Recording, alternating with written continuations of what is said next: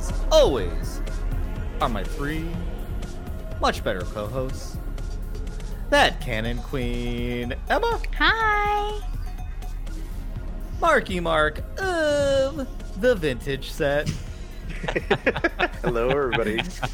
and the Rey to my Luke Skywalker, Chase. Hello. Hello. Are we ready? I sure. hope everyone has yes. Kleenexes because there's some. uh, We might need Kleenexes for this Some one. real talk coming. Yeah. real Yeah. talk. All right, my friends, it's that time to drink. Drink up. up.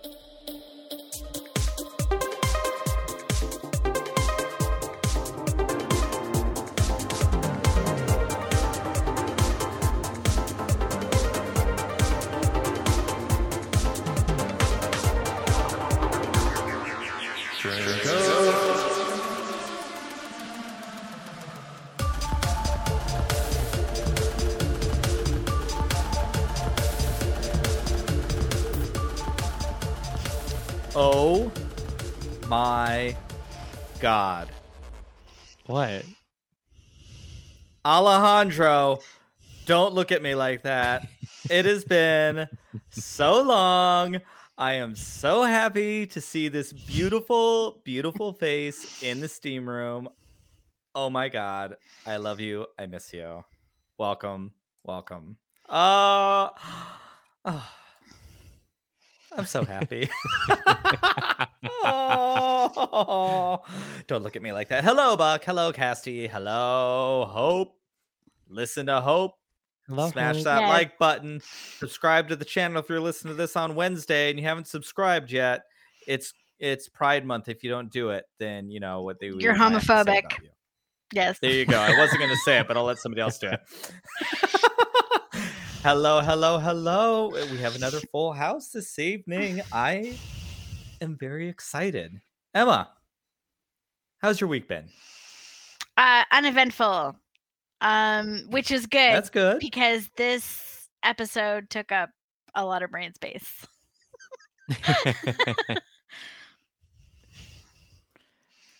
Mark, how about you? How was your week?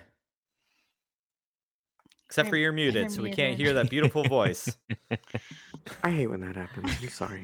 He's uh, Mark is an down. analog. I'm gonna go now. No, Mark is of the uh, Mark is of the vintage set. He's an analog girl living in a digital world. exactly. All right. Mark, how was your week? I was having a good week. Until you were on mute. and then my homophobic mic didn't let me speak. during Pride Yeah. Month. Literally during Pride Month too. no, I've actually had a really, really good week. I'm, I'm pretty happy right now, and it's it's it's good. Life is good. Well, it's showing Yeah. because you're beaming. Yeah. We were um good. We were just having a poppers talk before um Yes, we were. before we started streaming because somehow pink milk is becoming more about poppers than Star Wars. And I'm kind of personally okay with that. Um, there's been a lot of popper talk. We're educating the straight people during Pride Month. You know, some podcasts may find it's important to talk about work ethics in the workplace, being queer, like marriage equality. Oh my Hello, Star Wars. God. Hello. Hello there. Ignore Hold our on, ignore hold Brian, our on, fearless hold leader. Oh no. Hello there. Brian. also, Star Wars. Uh, just real quick, this is a Star Wars podcast. We never talk about poppers. All we ever do is only talk Yeah, about Star only Wars. talk There's Star nothing Wars. else ever going on. Definitely. There have been no jars of Star Wars. look at this way. Star. Wars. Along with your death sticks on Coruscant, the lower you go, the better quality of poppers. That's Oh my I'm god! gonna No, you know what? You know what a at that, popper? so. You know what a popper would be called in Coruscant? Mhm. A death sniff.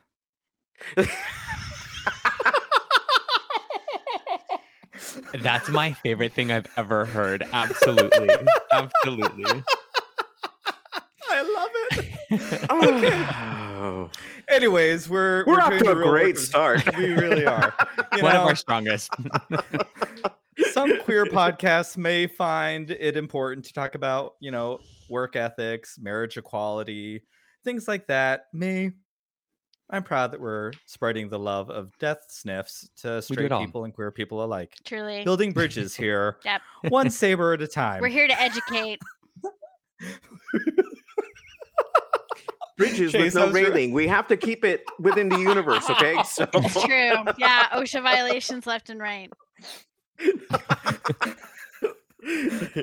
Oh. Chase, yes, Brian. how was your week? It's been great. It's been really great. Thank you. Um, I just got back from a trip with um to Minnesota with my partner, which was super super fun. Um, and his sister, who's also queer, had a DJ set at a Pride event, so it was a very fun gay Awesome. weekend, very family oriented. So it was very fun. Yeah. Um, yes, and we got an amazing episode of Obi Wan Kenobi, so it could not have been a better week. Truly. there's that. How about you, Brian? You know, okay, yes, possibly. This is going to shock everyone. The gayest episode of Obi Wan yet. Lots of reading going on in this. Absolutely. The library was open. It sure was. Um, I, I just think for a second that thought just said lots of breeding, and I'm all like, what did I miss? oh, No, that's on AO3 mark. yeah. There was also Clearly. um I we're gonna get to this a little later. Spoiler alert ahead though. Like Yeah. Is definitely straight. Darth Vader is definitely gay. We're gonna get to it here in a little bit about what Okay. Okay. happened. Hopefully people are picking up what I'm putting down. Hmm. Um Yeah. with this. But you know, the only way that this week is off to an even better start is because tomorrow morning, hopefully about 3 a.m. we'll be leaving because that's the way the berries roll. Uh my husband, myself, our three boys, our two dogs are loading up in my dad van, my blue VW Tiguan. We're driving to California, right into Disneyland, Nice. and back to Galaxy's Edge again. Beautiful. nice. Yay! Yay! Boom. oh, yeah, I'm very excited. I'm very excited. Cool. the Um, kids yeah. are gonna be oh my god just to see the reactions from the kids is gonna be worth it I That's can't gonna wait be for all the pictures, all the videos. they're It's gonna be taking so gonna be good. cute. And you're taking your little poochies with you. That's so nice. We are. We're a Oh, family. We do everything together. you go. Yes. I There love you go. We always stay together. Um, the one thing I'm I know I'm they're not Dalmatians, but I just imagined you as Cruella with your doggies running through Disneyland. Some, you know, actually, if I could be Cruella like the live action Cruella, I'd be all about it Mm. because I love that movie. It was so good. Um, I um, the one thing I'm nervous about is I am not a rides person.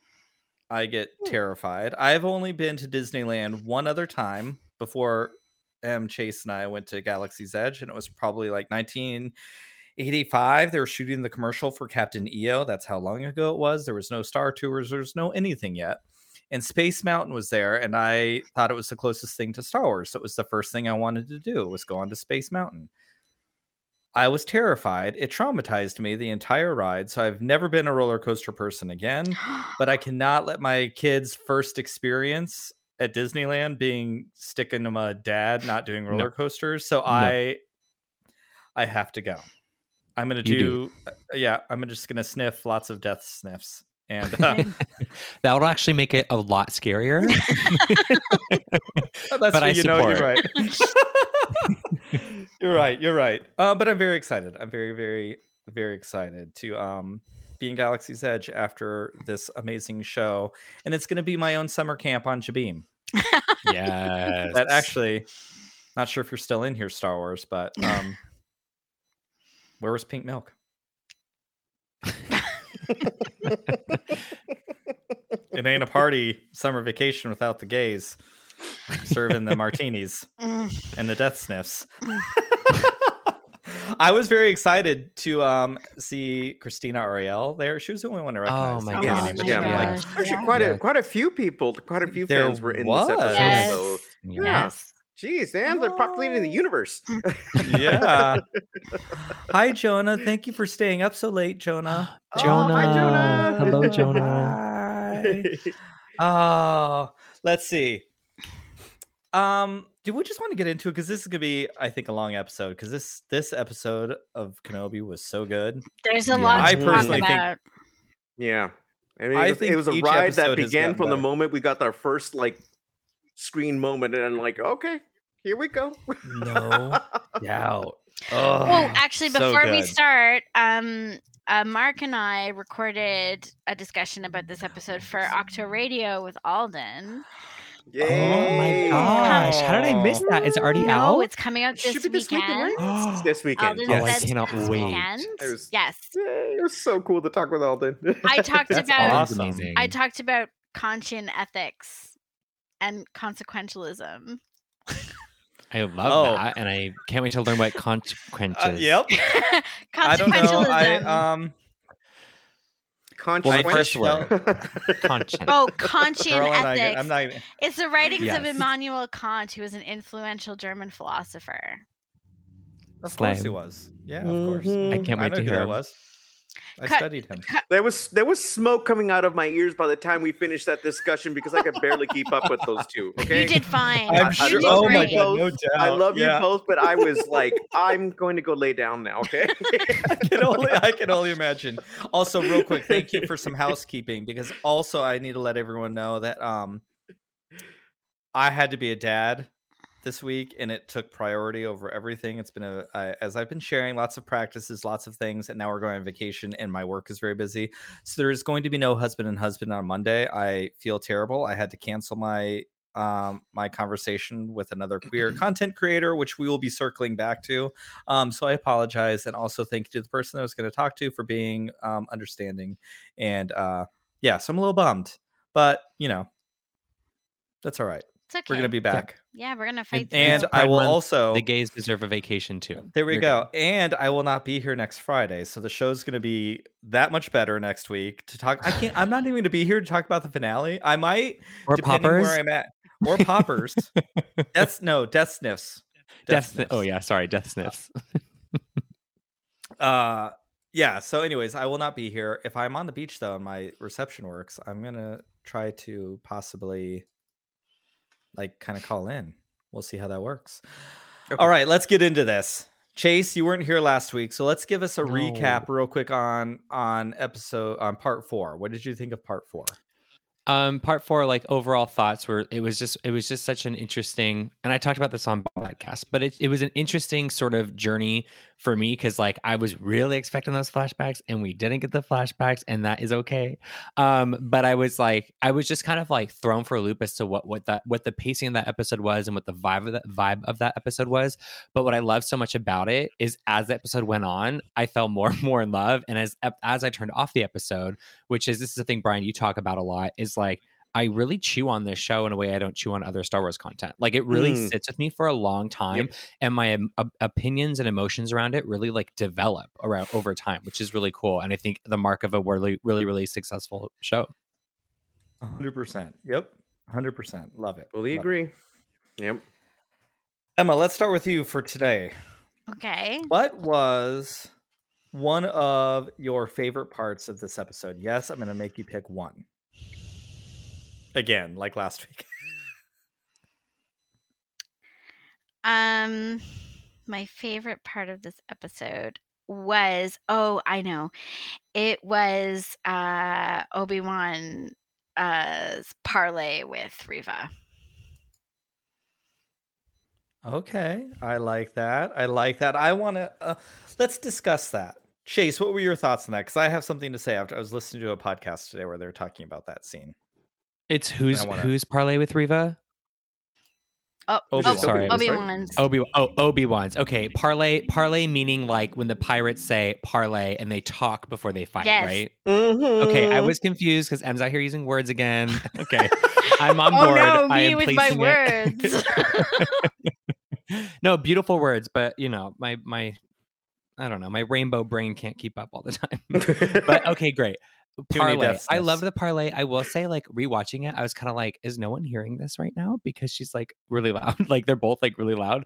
But um, I loved it. I mean, I think it was really, really the one of the some of the strongest acting we've gotten from Reva. Like it was like intense, and you really felt like the pain there and like how trapped she feels like in her own body and like how I, I don't know there was just such like a, a tenacity in her delivery of all those lines that was so so intense and so amazing and i also loved like like the concept of like obi-wan on the other side of the wall kind of just like feeling her through the force and kind of intuiting you know what she's been through and what her end game is so i thought it was amazing Yep. And it also led to one of the greatest queer readings of this episode.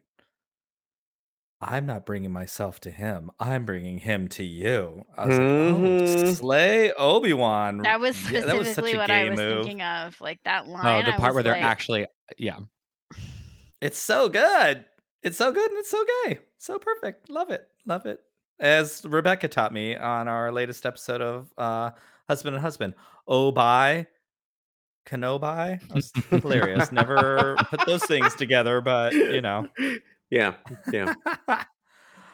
uh Mark, how about you? What was your favorite thing? Oh, Emma, what you what was your favorite part of that whole parlay? Yeah, it was when it was when Obi Wan was like, "I'm bringing him to you." Okay. oh, That was so oh, genius. I, love that. line? Oh my god, it was great. I it was it. amazing So let me ask you guys something because this is a podcast I was listening to today. They were bringing up that very uh, scene. They didn't use as fancy words as our beautiful canon queen M does, but n- no one does, and that's why we're great. Um,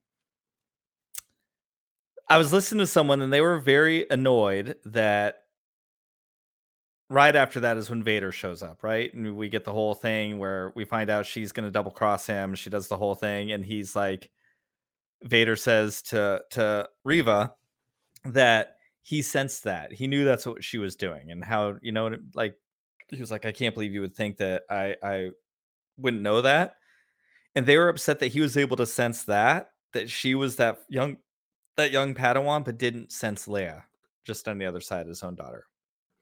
So I want to. I have my reasoning of why that works just fine, but let me start with you, Mark, because oh my god, and about about that in general. About that in Yeah. general.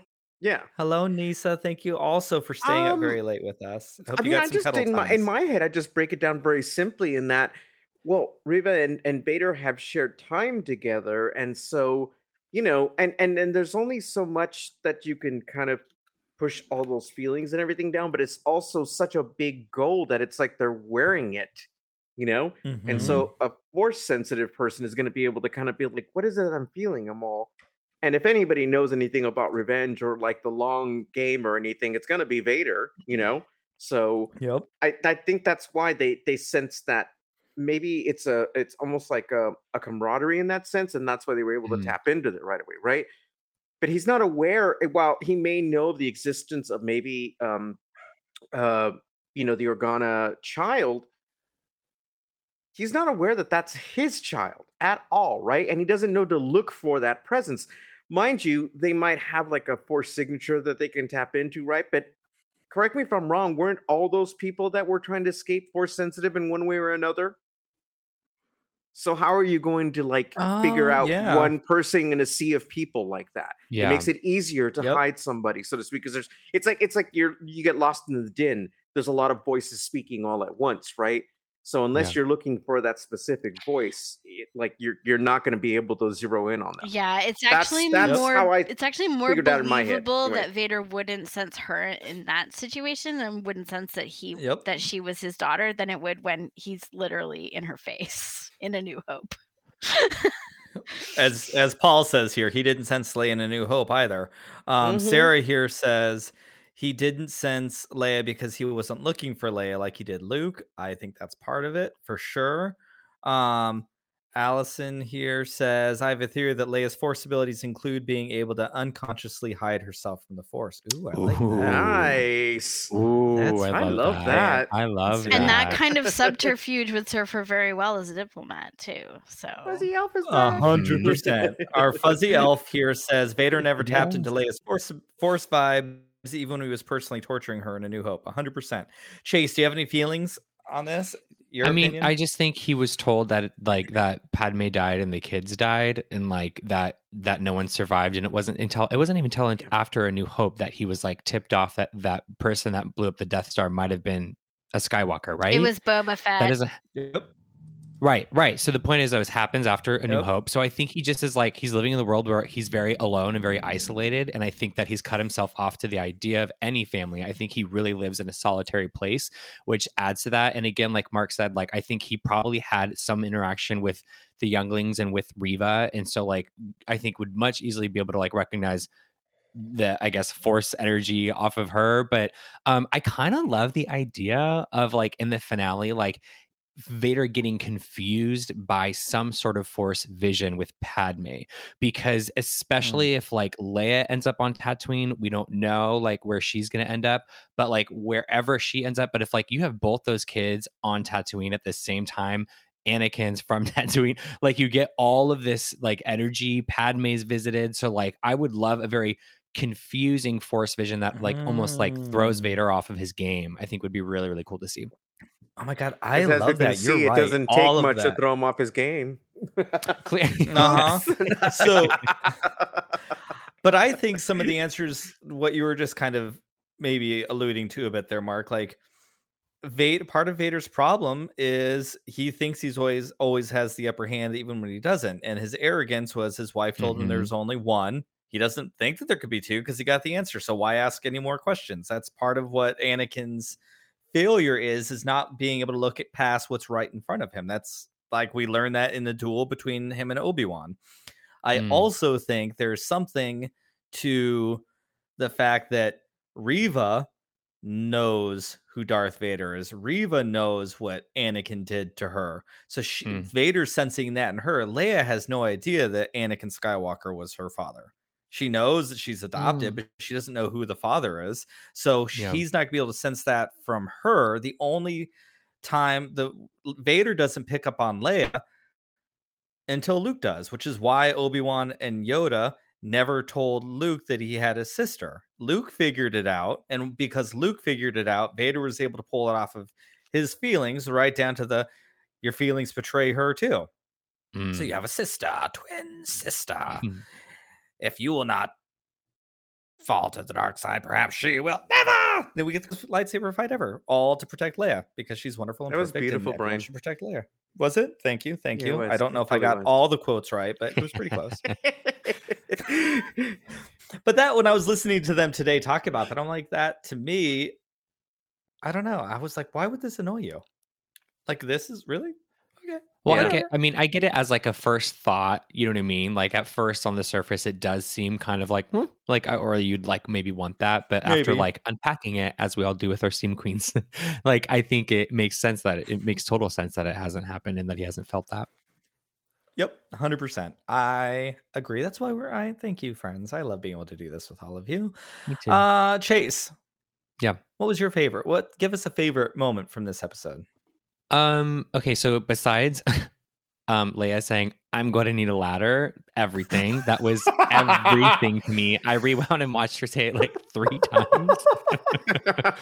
um, I think it's tied between Bail's like holo message. I just really loved, and then also Kenobi. Kenobi realizing I kind of like this is you guys are kind of going to figure out what my my little Kenobi kink is, but I loved like him like realizing something is wrong at the end of the episode, and the music was insane. Like Natalie Holt killed it, like insanely amazing. The music at the end of that episode, and just him being like something's wrong again, kind of like that Peter Tingle vibe in um, No Way Home, where the it's just really uncomfortable and like dissonant and oh just like kenobi kind of realizing something's wrong and trying to play it off like well maybe it's fine it's like no girl you your life has been cursed since the day you joined the jedi order like poor obi-wan kenobi's been through so much Yep. but yeah i think the ending was just ep- epic to me I have a question real quick. I wonder, is this is it common in a lot of force users, or is it just more an Obi-Wan thing where he's able to sense from far away that something has gone really wrong? I know Leia does it at times with like family members, right? Or like when somebody Mhm. really close is gone.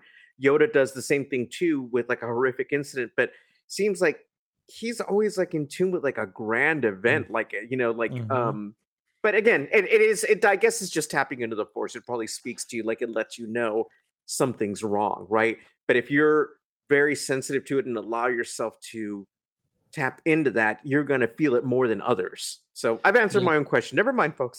That's good. Well, I Yeah, also what- add, like, what's the I'll also- Yeah. line? You talked it out. It was good. What's the line? It's like a, s- uh, a thousand voices. A voices. thousand voices. out at Yeah, once. Yeah. that's Oh, that's yeah. exactly what I was thinking of. That's Yeah. the moment I was Yeah. thinking So of the good. destruction of Alderaan. But and I mean, suffering all that's at a bit once, different right? though. So- Like the Alderaan is like becomes an actual wound in the Force, which is like a huge. Yeah, deal. and that makes perfect Mhm. sense, right? That makes perfect sense. But I'm just wondering, like, yeah, I was just wondering in general, like when when something like that happens and something's up again, it's uh, like that, you know, the, the Peter Tingle, right? Well, you know? yeah, I felt I felt in this situation, like you said, like Leia has it with like family, Yoda has it with people that he's known for a long, very long time and are like family. And I think that like Obi Wan, I think Obi Wan really thinks of Anakin and Padme's children as like his own. Like I really think he Yeah, feels like a godfather. sense. He really feels like an uncle. And so I think it's that family bond where it's like the reason he's sensing something is- wrong is it doesn't have to do with like the event of Reva seeing Yeah. the message. It's I think it's more of like the the imminent danger that these kids are in, and Yeah. Luke is his number one priority, and Leia at this point I think is e- equal to number one priority with Luke, which is amazing. Um, but yeah, I think I think he just is realizing, oh God, like I have this, I have one of the kids right here, but the other kid is back home and he is in danger, girl. So I think it's like Yep. the family ties that keep that force coming in. You know, I think that Obi Wan didn't allow himself to think of those children as his own or being an, an Uncle Kenobi or any of those things until my favorite moment from last week when Leia held his little hand and like yeah, she needed him and i think that was where and that was where everything changed everything started changing and then we get tala in this episode saying you know the great thing the, the great line she has and says the force you know may the force be with you and if you can help people you do like a very rose tico moment like but it, it allowed obi-wan to get where he went you know and uh, i do think now it's more of he sees them as for me, my read is that like he sees the ability to redeem Anakin in a way that he can by helping his children and redeem Padme and her loss and give them purpose. Um, and I think Obi Wan's becoming less less selfish when these things happen because I Yeah. think the I think the Jedi are very selfish in their selflessness. They become very selfish. I think. And I like what I like what uh, Nisa says here. Uh, the fact that he could, and also thank you for. I love that you changed your name for as this team queen to Nisa Naomi. Thank you, I love it, appreciate it. Uh, the fact that he could sense that he, the fact that he could sense that shows how he's allowing himself to be in touch with the Force again. I don't think he Mm. could have felt that at the start of the show. I like that. that's a lot great point. I, That's a great point. I mean, his hair even looked more combed now in this episode. He was like, Oh yeah, he's turning like so much more Jedi like throughout the Yeah, whole show. exactly. That's like yeah, there was like some subtle mullet Yeah. vibes coming back. yeah. He had a shower. He's not stinking anymore. The hair's done a little more, you know. So okay. You just said shower, and I forgot to bring this up last week during episode four because I was really upset, mad, and angry. Like yellow Sith eyes were starting to pop out because how dare they put Obi Wan Kenobi in a Bacta tank and put him in gym shorts? well, I Where mean, were the tidy whities in the Bacta tank? Not gym shorts. It was a choice. It was and a bad one. Yeah. and the wrong one. Deb, I love you. I think you're doing great work, but girl, you dropped the ball there. You dropped the shift knob that you gave to Grogu in that scene right there. I was I was really upset. I was like, come on now. And we all know Ewan McGregor's not afraid to show any bits. He would have No, been. he but was like there maybe at maybe he was Right. maybe he was between waxes or something. that could have been it. All the Exactly, more you know? reason in between Too waxes. busy, like you know, making the Mm. episodes, and he was not able to go to his wax appointment. And Yeah, no, see, happens. okay. Here we go. We're doing the work again of real queer people. at least I am. Um, we all know. I think I'm very. I've made it very well known on the show that I'm cheap. I don't. I like the word cheap, so I say this as a good place, right? So sometimes when a dude forgets the waxing, as you would say, Em, I look at it as a free floss. You go down there and it's like little. You get to a little extra flossing, or not falsing, flossing. A little Are we extra talking floss. about the twos and sixes here? Uh-huh. Yep.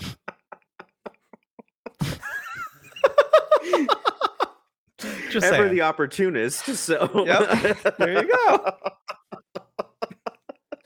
Maybe that's why we weren't void- invited to uh, summer camp Star Wars. Uh, well, that's why. yeah. We are in rare Okay. form tonight, y'all. I'm about to go on vacation. I see. Here we go. Oh my god. Oh, See, now oh, you've you're traumatized. Speaking of trauma, now you've traumatized everyone in the steam room, Ryan. I hope you're proud of yourself. Just putting steam back in steam. There we go. All right, Mark, Yes. give us a favorite moment. So I have to say, Chase, thank you for bringing that up about like how we taking the the episode more and more as time goes on because Yeah. like my thoughts on it at first like I needed to kind of stew on it and like it literally was like hours later it all hit me and I'm like I started processing it all more and more and I'm like I really love that episode like these you know so overall it's hard to pick a Yeah. particular moment but the one of Vader on the bridge with the hyperspace right somebody posted online that there's a scene just like that with um Ahsoka right Oh, from yeah yeah and so it was Season beautiful seven. i see the the parallel there right um that's another big thing i noticed about this episode again the echoes the rhyming right it's all it's Mhm. poetry it's all there i mean this is like i dare i say one of the most george lucas like episodes we've seen I agree. so I yeah. totally Okay. get that. Yeah. Almost put a pin in that okay because my least favorite thing is going to go with that, but maybe there's Okay. reason. So I'm Okay. open Mm. to reasoning. I'm Okay. open to it. But my favorite is really, really difficult. And I think this is going to really surprise people that have followed the show long enough because I'm not really a pew pew pew person. I'm not a huge fan of the Rogue One scene in the hallway, which I know is like a hot take. But when Vader pulled that ship down and not only pulled it down, like ripped the guts out, It made me I- H when you got it was Vader so yell in it too that last man. yank you got Yes. the vader yell oh it's yeah, like it was so. I I'm know. look. I'm feeling. th- I'm my the legs on my hair are standing up right now. It was so good because like Yeah. where where Rogue One didn't work for me the same way is because Vader is very selfish, and I felt like that was like he wasn't as invested into the Death Star as maybe everybody else was. That's clear as day. You know, he doesn't believe in this technological terror that they've constructed. It's nothing with the might of the force or whatever that line is, but whatever. This was like passion of like he is not going to slip through my fingers again. He just bested me again. And maybe there was a little bit of like, good on you, brother. Like, good on you. That was okay. You got me again. I Right, was- I- we- exactly, we, were sharing that force memory with the lightsaber Yep. duel on the on the balcony. You did it again. Good on you. But he was like pissed. Like, like he got away from me again. So like I believe that power in Vader when it's selfish. And then it's like for him, it was it was really intense because like look, we knew they were gonna get away. But did any I didn't pick up there was gonna be another ship taken off. I thought they're oh, how are they gonna get out of this Oh, prickly pear bunch? Literally, this when he is started ripping off those doors, I was like, I was like on the edge of my seat. I was like, no. I was like, is Really? he just gonna They kill could've- everyone? Like, yeah, they could have cut it right there, and it would have been like the old serials were like, "Will they get away?" You know, like until next time, you know, you get the answer Mhm. right. Yeah. So that Yep. was it was well played, very well. it played. was just it was so intense. It was you could feel the rage like spewing from the the, the television. It was so good. It was so good. And it it All right. made the moment with Reva even better because you knew Oh. how angry he was, and then so for Reva to start the shit that she started Oh my right God, afterwards, yes. I was like, "This is not the time, girl. I'm sorry." right. I would have been like, "This can wait." I was like. Yep. Let's circle back to that next episode. exactly. Talk about putting a pin in it. Yeah. oh no, We've killed Brian. It's like we've killed good. Brian. Um, but while Brian coughs, I guess we could talk about. Are we going to talk about criti- like moments that we'd critique, or like parts of the show that maybe like we would critique if we were to have one? I, I vote that I- Chase become the new host of this show. Oh, wow. Okay, I'm here for that. Is that a vote of no confidence on No. Brian? Apparently.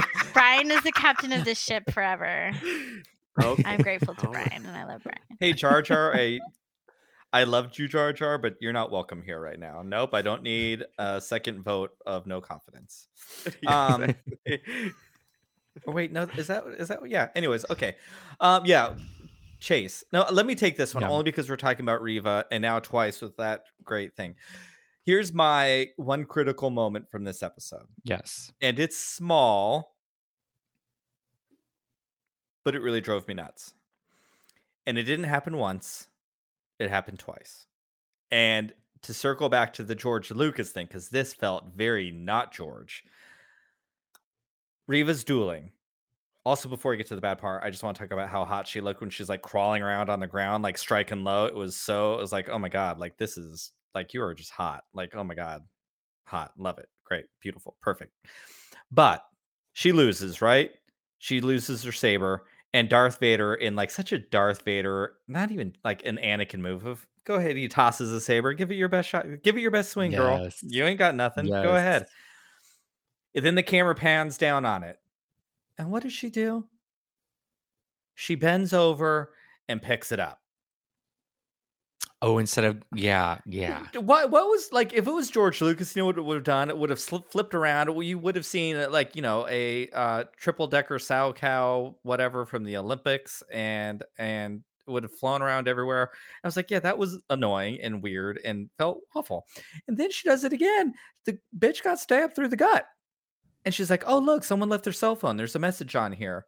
Let me crawl across the dirt to pick up the cell phone. Like, yeah, bring it it's over like to you. It drove right. me nuts. So I'm hoping that someone very smart is going to say why it worked. Yeah, I mean, it adds to her character, sure, but you know what? She's a show off. Mm. She's a show off. She cut someone's hand off to prove a point. Chase, go ahead. True. I was gonna say that I I cannot speak to the the um the holo like cell phone thing. I don't know why she didn't like get that. I mean, I guess you could just like write it off as she was like wounded and like didn't feel strong enough to like use the force to grab it. But with the lightsaber pickup, it didn't bother me that much because it felt as if she was like that was a she was scared honestly. Like i think she mm. came out really strong against vader then was humbled very quickly and realized oh shit maybe i shouldn't be doing this. He threw it down at her and it's it, like if she i think if there was a different emotional state she was in if she was still like let's go let's go she would just like you know sucked up with the force and started attacking Okay. but i think this was really a moment for her being like this is scary and i'm just going to think and process and pick this up does that make sense so for me it, it showed that Mhm. she was um a lot more afraid mid Okay. battle than she was at the top of it and so she just grabbed it with her hand I like that. I like that better than than uh too weak to pull the cell phone because a few episodes ago we saw her like chopping down things, running in between buildings. Like girl knows how to use the force. Yeah and no, grabbing sure, a little for cell sure. phone from two feet away doesn't seem like it seems Right. more work to pull yourself Right. across the floor. But Yeah. you know, is that really an important critique? No. But did it really pull me out of the episode for a second? Sure did. I have two Yeah. things to say about it. Love it. I have I have away. so I have there's actually I think there's two reasons behind it.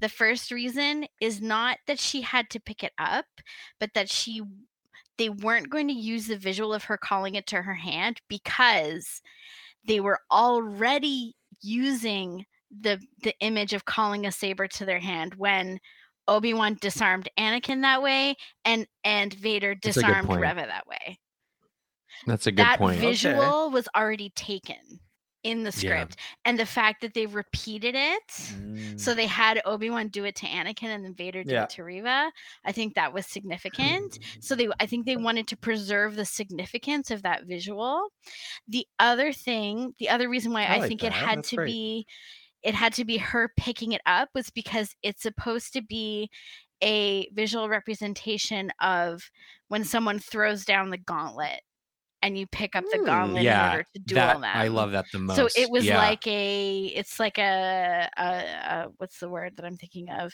it's like a ceremonial part of the battle, exactly. maybe. Yes, that's exactly what I was trying to say. Thank you, Chase. Yeah. no I i, lost totally am my on words board with you You know, actually- i love that Nice. I was gonna say it's like a contrarian hypothesis. Mm. from the paper of George Contrarian, written in, as a professor at uh, at Duke University in 1862, and um, yeah. I didn't Right. really, it didn't really right. bug me though. Like you know, Reva finally getting you know the the cell phone, so to speak, and then getting Yeah. you know Bail's "What you doing" message to Ben. It's like no. Yeah. okay. I mean, look, it's dumb. I know, but this episode was so damn good. I that was really that was all I could find hard to that I like didn't like. up. Yeah, I have. I mean, I have a moment that I was like, Okay, that we'll went go, a little let's too go. long. Yeah. um, also, um, so- and this is nothing against Chow for killing Tala. Okay, you yeah, but I, I think that that I wish they would have given little Leia a little more to do during the scene where she's kind of poking around trying to turn everything on. It just seemed like it's the same thing repeated over and over again. I was I, would, I wanted to see her tinkering a little more, so to speak, right? Because it's in their nature as Anakin's Yeah. kids. They just that's that's who they are, They're right? So I would have liked to have seen them kind of make it giving a little more to do than just kind of looking around and looking like they're looking in the same space like they've missed it so many times that it's right there in front of them the whole time. That was a little Yeah. weird to me. That's So, a great point. yeah. And I did like though, because we finally got to see Lola come out in her uh dead mouse form, you know. Um which they need to give me Lola better come with dead mouse form, otherwise I'm not gonna buy it. So Oh, you know, like the my dead mouse God. I should say. um, everyone, after this stream, please go listen to deadmau5 and Kaskade team up of I Remember. It is one of my favorite songs of all time. It's so good. I love me some deadmau5, like big time. And that song, I remember. I remember you, Tala, and I'll never forget you. I love you. Um, also, but I would say that's also very George Lucas because as you're saying that, I was like, I was on board with you. I was agreeing. I was like, oh yes, but she is her mom, her, her mom's Yeah. daughter, right? Yeah. And Padme only needs to hit one button on that Nabooian space cruiser to do a lot of different things. exactly. So, like everything starts, it takes off, it goes into Yes. hyperspace, and it's just like so all actually, I just magically felt like with that yeah. one button, right? Uh-huh. It's like Yeah, so, you Smuggler's know, Run at, at Galaxy's Edge. Uh-huh. It's just It's the like button that poetry, lights up. yeah. Press it, and you're So, fine. yeah. It's like poetry; it rhymes. So that's that's what I think it was. You know, that was that was equal parts Padme and Anakin in one move. Uh, Emma, give us something that that needed to be worked on a bit. I loathe that we lost Tala. Yeah, that's a Yeah. hard loss. That's a really hard loss. I hate it. Mhm. I'm like, thanks, I hate it. It What's the It name of the, the droid again? Of, of, of uh, Ned, droid again? Ned Ned- B. Ned, Ned B. Beatty. Yeah, Okay. Ned B too. It always like- reminds me of yeah, yeah. It always reminds me of the actor Ned Beatty. By the way, whenever I hear the name now, that's why. That's why I was like, I should remember that because that's how I was thinking of it last time. But it made me think of Ned Beatty. he was also wonderful. I mean, never got to hear any of the Right? things that he thought. Yeah, Yeah, made me and very said so much though. Said so much, and went out a He did. hero. like I will say, like that loss, at least really you felt it. It really impacted the story. Um, Yep. like we wouldn't Obi Wan wouldn't have come out without the talk that she gave him beforehand. We have Yep. heard no one say "May the Force be with you" in this series until her. Yeah, Like so, there was awesome. weight behind What a way it. to go out. know, like yeah, like like the killing of Val felt like because why? Like it Mm. didn't have a lot of emotional weight. There was it didn't change anyone or anything, you know, like so too many death sniffs. So it felt cheapened. I will say I wish that I wish that we got like her backstory earlier, but like earlier before she like i wish we had more time with her and her backstory before she was taken off the table because it made her that much more interesting. And so to get the backstory and just have her like exit stage left the second after we get the backstory was a little bit frustrating. But I don't know. It was uh, I mean, I really wanted her in Andor. Like imagine like we I was haven't had- banking on her being an Andor. I was like counting on it. Yes. we haven't had that. I'm glad you mentioned this, Em. Like, I mean, you, we haven't had that before. Like, we haven't had like an infiltrator like that before. Like, like there was so much you could do with that. I don't know. and Imagine First Garsa like, Fwip and now Tala. We're well, losing our queens, you guys. no, you're right. you're right. She is the safe house. hmm She had um she's our queen, right? She's like every pop She diva. is, There was Lady a, there was a trap door. There was a trap door there that like came down underneath the stage. We didn't see it, but she hit it. It was like, and she exited real quick. Yep. Yep. and then we'll see her coming down the swing somewhere else, like later. She was like, hit it, Max. That's how a season two of Book of Boba Fett should happen. Actually, it should just be a black screen. It should like we should have, and then it's just black, and the spotlight comes down, and then I would Garsa like to just see it. comes down, and it's like hit it, Max, and then we get like a Dick Tracy moment where she like goes and leans on his like on his thing.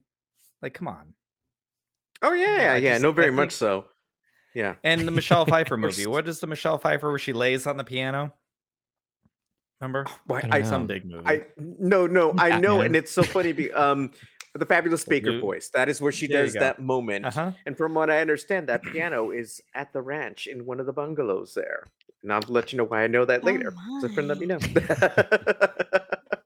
Oh, okay.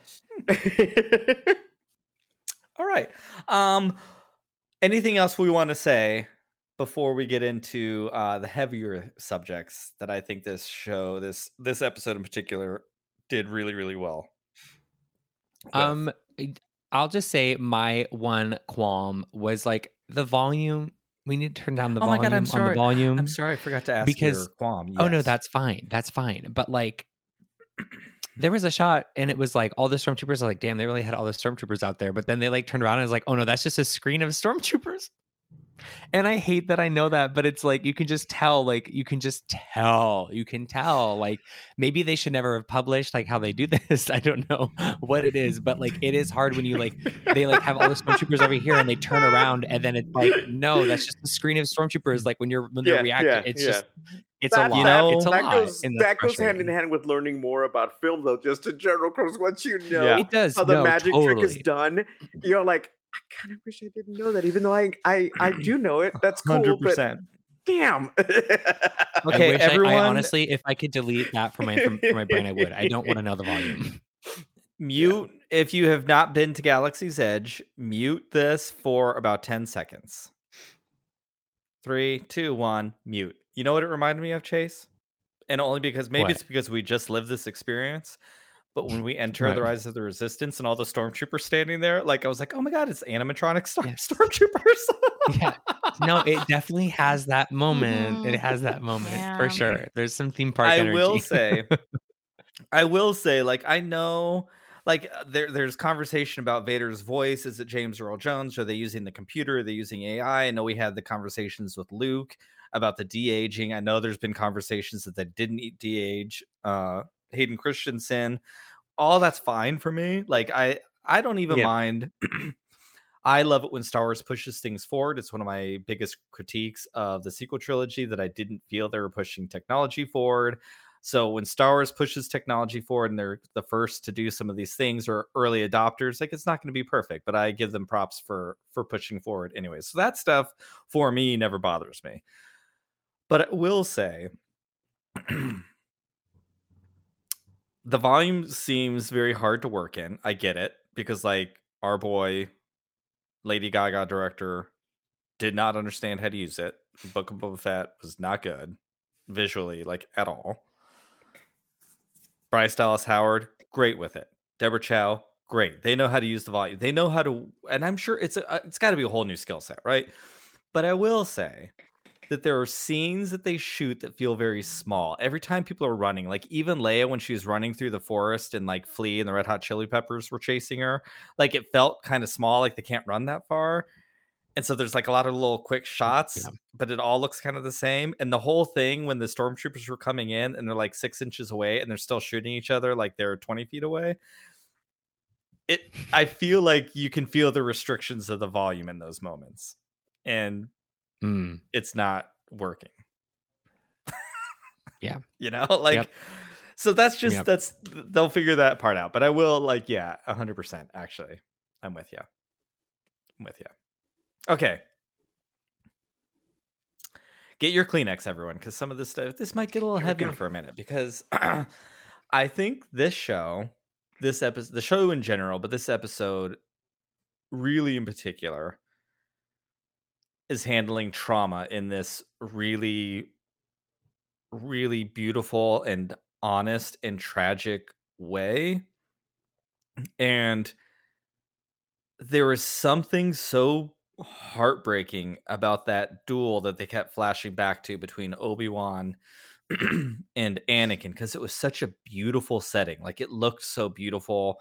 It lo- it was straight out of Attack of the Clones, like the lighting. It just felt it was so it was I was watching the prequels. Like I was watching it happen but there was so much darkness and sadness between the two of them. You could tell that the, the I don't know what happened before that, but you could tell in that duel that their their relationship was starting to splinter.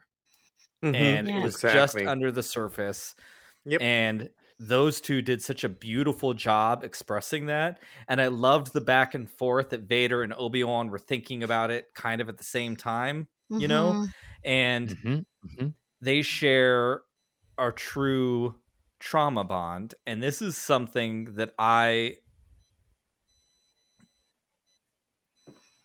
like know way too well and it's something that i had never really known about until becoming a dad um and it's i don't want to talk about everything because it's too much and it has affected our family very very much and one of the worst things ever in my life but sometimes when people go through trauma and mm-hmm. i and we know how a lot of us feel about the and they're ripped from their families and it's just all traumatic to begin with and jedi are, are i'm sure healing from that trauma forever i mean we see obi-wan talking about it it was the first time we saw a hero jedi actually reflecting on not remembering their family not remembering a brother like they carry that with them you know, yep. when we met them in the prequels, it was like not a big deal. They even kind of glossed over it a lot of times in the Clone Wars. We experienced that with the clones, but never the Jedi, and it was a really touching thing. And and there's this thing called trauma bonding that when two people experience a tremendous amount of trauma together, that when they are with one another, that trauma is just real and so the other person reminds them of whatever happened and they feed off of it and they it is they their their brains are connected and that emotional scar is shared between the two of them and they're unable to get away from from it's like it's happening right now. And that vision that they were having together was just like this real trauma bond of these moments that the two of them can't get away from one another and it's the thing that's pushing them to the darkness you know? I mean it's pushing anakin straight into the darkness and he's a sith and it's pushing obi-wan so far away that he's like lost the ability to use the force because he doesn't know how to deal with that and it just like again like i said i know it way too well and it's the hardest thing I've ever had to experience in my entire life. And it really brought me there. And I think it's handling it really, really well and in a very um honest way and is treating it with a lot of respect. You know, like I think people and rightly so criticize people for feeling sympathetic for Anakin after slaughtering the younglings and stuff. But this ep- like that just really allowed there to be grieving between the two of them for what had happened and it's not giving permission or excuses for the choices they made, but it's like giving you an understanding that something is deeply flawed between the two of them and they will never ever ever have a good relationship. I mean, their their bond was Anakin lost someone that could have been his father, and Obi Wan lost someone that could have been his father, and that's what literally brought them together was the death of a father. Like, I mean, talk about resentment on both sides that they were never able to heal from, and then they're in the Jedi Order, who tells them not to love anything and they can't probably talk it out. You know, there's no therapy in the Jedi. Like, no, you should be able to get over it. There's none of that going on. And it just was really tragic. I haven't seen the relationship like that presented that way before. Um, but that's like a very personal story. But I know like a lot of queer people, we come out it's traumatic. Our whole lives are filled with trauma. And Mark, I'm excited to hear you speak to this too and I think a lot of queer found families are built on that shared trauma, and that's kind of what unites a lot of people together. And then you know our little queer siblings help us through that trauma together, and um, I think there's something that we can probably all share for people. You know what I mean? Like I, I, I really, I love that this show is really about that, and this episode handled it so well. But like, Yeah. What is your relationship with trauma and healing through it and all of those things that like as a queer person? I, I, I am I talking about like should more personal experience or like No, whatever- in whatever you- like whatever you feel comfortable with. I mean honestly i think Yeah, because yeah. i No, think no, it's I mean, I something think all of us can relate to. Yeah, I think it, it's a combination of things. If you're thinking about trauma and everything, I mean, it's the fact that I mean, I had to spend a lot of time hiding who I was for a long time before I was comfortable enough to be able to come out and be myself. And even then, I did everything that when I needed to hide, that I was ready to do that, right? When needed to, when I found myself surrounded by too many straight guys where I thought this might be a problem, you know? I automatically went into that mode without even thinking about it. A lot of times things were kind of out of my mouth that I- wasn't even planning on saying, but automatically was there because that was the response that I was so used to having for these types of situations, right?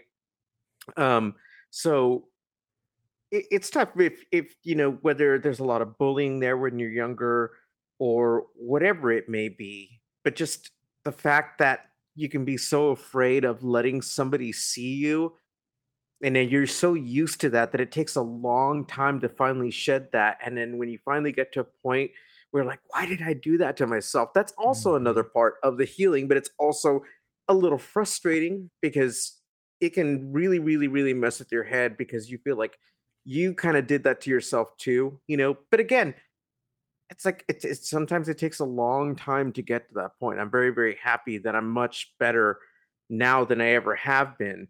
Um but it took a long time it took a lot of like working through it there were a lot of disappointments within myself for for still Mhm. hiding when i should have been okay to just say screw it and just do it right?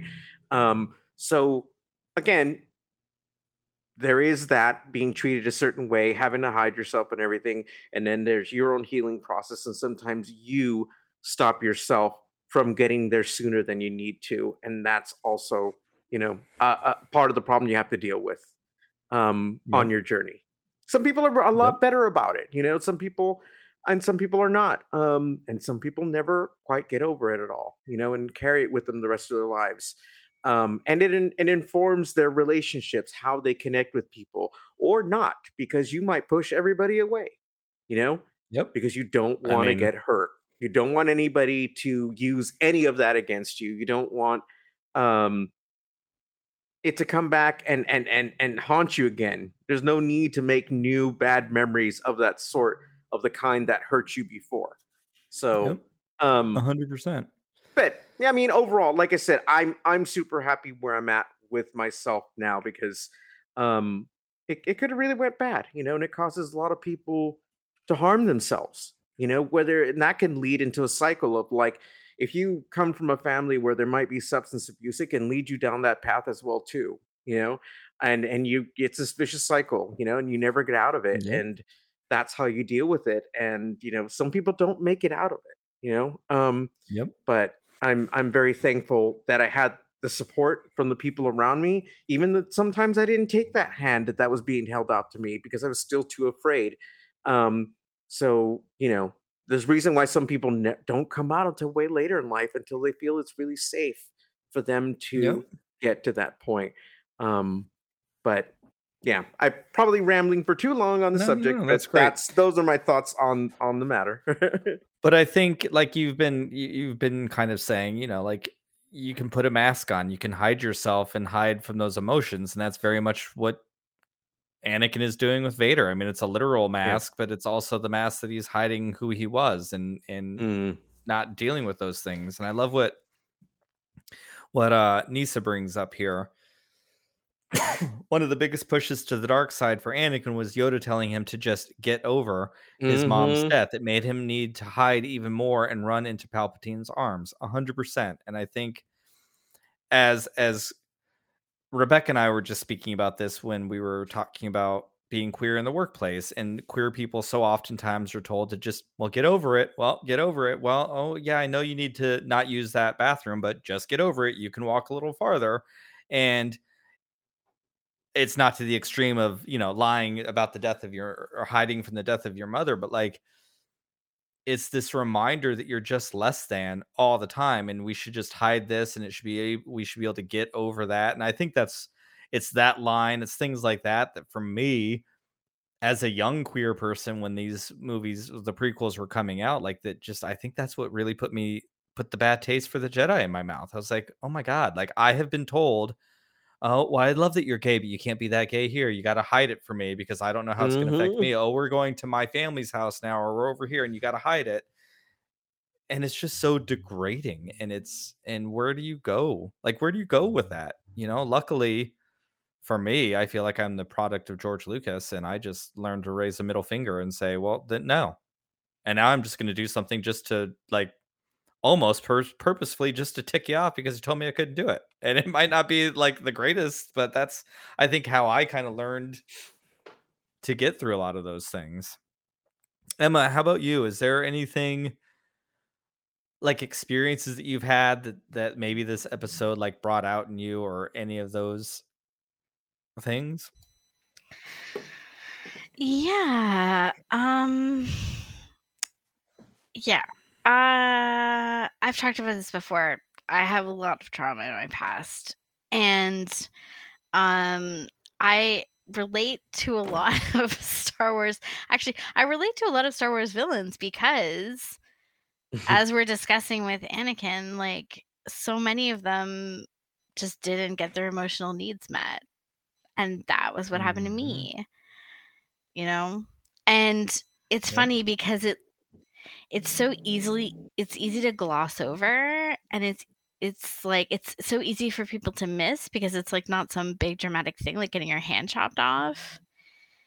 You know what I mean? Mhm. And it's like there's so many moments there's there were so many moments in my life where if people just asked me why, like why are you doing this or like like what what is your understanding of the world? Like what do you think the world is like? Like tell me how you see things. If people had asked me those questions, things would have been way better for me. But nobody ever did. Yep. You and I have these conversations as parents because as a parent, I can now understand when I'm frustrated, my buttons have been pushed too much. I can get frustrated with my kids and not ask those questions. But luckily for me, and this is where you and I have had those conversations, we're able to step back and go, oh, wait, we messed up. We need to go back and ask those why questions, you know, like, and it is incredibly important. You know, I think and I can see it with my kids who I mean they've been with us long enough now that they don't re- really remember a lot of the other places they came to but I know like and it's something I bring this stuff up a lot about other I I you know I'm in a lot of foster parent groups and and all that and advice and, and I hear so many foster parents new and ones that have been doing it for a long time that are like the should statements are always happening. Well they should know better. They should know this. I'm like okay well um they shouldn't have been removed from their parents probably either and their parents shouldn't have chosen drugs over their children. Their parents shouldn't have done this. They shouldn't have done that. Like none of that should have happened. They they haven't been taught the, that way. And if if you don't how many foster families were they in before they came to your house that had this set of rules or that set of rules? Like that's not fair for you to put that on. Why don't you ask why like ask those why why questions? And i remember some of my kids they didn't understand for a long time like no one had ever asked those things and you know and they and foster kids in particular get so skilled at at being little chameleons and can just kind of fall in line real quick and it's just it's so sad when that happens you know and i see that i see that in anakin i feel like every time he especially around padme is and like well lord knows padme's perfect and she's queen but like i feel like he would stop who he was to try to impress her because he was like taught by yoda at that young age to hide how you're really feeling so i would i would like especially in the clone wars like the clone wars handled that side of anakin really well he would just like kind of fall in line to Padme. And I think she unintentionally didn't do enough asking about him sometimes. She she was such a boss that she just kind of led. She just kind of led and it was with good intentions, but I think he just kind of followed a lot of times and I don't think he ever felt worthy of her and she probably loved him so much that she didn't recognize that he didn't feel worthy of her sometimes. I don't know. Chase, how about you? Did, what, did this bring out anything? Yeah. Yeah. I will say one of like another favorite part that's related in this episode is like when Anakin is like having the time of his life because he like enjoys the battle. He enjoys competition. He enjoys winning. And when he thinks he bests Obi Wan, and Obi Wan is like, "No, you dummy dumb," like you can really see the hurt in Anakin's face, and it's like such a sad moment. It's like one of my favorite Anakin moments now. It's like you, he just looks at him like he's like, "Oh my god," he's like, "I here I am like thinking like you're gonna be proud of me. I was gonna impress you. Like I was gonna get validated by you." And he looks so heartbroken when he looks at Obi Wan, and that part is just so sad to me. Oh. And then also on top of that what? Go ahead. I was gonna say, and he's and he straight up tells him like, "This is why you're still a Padawan." Yeah, no, and he yes, know, and yes, like, and he knows. I'm sure he knows at this point that Anakin feels ready. You know, and and we're Yeah, also gonna yeah. see like the fallout of when they refused to put Anakin on the council too. It's like you know he's obviously frustrated by these things and by his lack of advancement, and so for Obi Wan to Yeah. close out that whole interaction with that's why you suck you know like Yeah. that's Oh God. really Yeah. devastating Yeah. because it's Yeah, pressing a look- button I- that- it's like yeah. pressing a button that yeah. Well, the look on his face, like as he's told this, right, is one of acknowledgement. He knows he's still learning, but you can tell under the surface it's already bubbling up there. There's resentment, and it's like, I I don't like that. I should be further along, like he says later, and I'm not. And and again, Obi Wan is holding me back. Right? It's that's Yep. gonna be on repeat until we get to you know the big duel. So I think like this is one of the things I love about this longer form of Star Wars storytelling is we're getting those moments like that would have never happened in the prequels. It's also probably not George's style. He likes his little wooden acting a little bit. Like those two actors delivered on this scene so much. I agree with you, Chase. It's one of like the best scenes. And Em, you just said something about which I've never thought about until you just said it. When when Obi-Wan wasn't there for him again, when he didn't get a seat on the council. Can you also imagine how that would have made Anakin feel knowing that he did the same thing to Ahsoka? like he wasn't there for her either. And I've never really thought of it that way, I don't think. But oh my god. Anyways, okay. Chase, go ahead. I'm sorry. For the the Yeah, no, The I side road I we all think just the took. prequels gave us.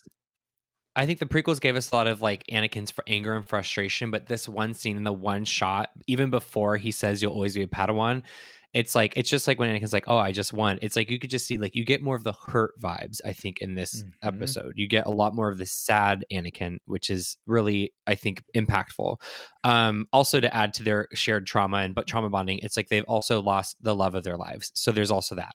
Um, um, I was going to A kind of talk about though, like, yeah, I was also going to talk about one thing that like really hit me this episode is just like people's trauma responses and how you respond to trauma in your life because i think typically like two extremes of trauma responses are like completely shutting shutting down or like doubling down and like really digging your heels in the dirt so it's Mhm. kind of interesting because like obi-wan really goes the shutdown route you know through his trauma he just decides fuck whoop, screw it.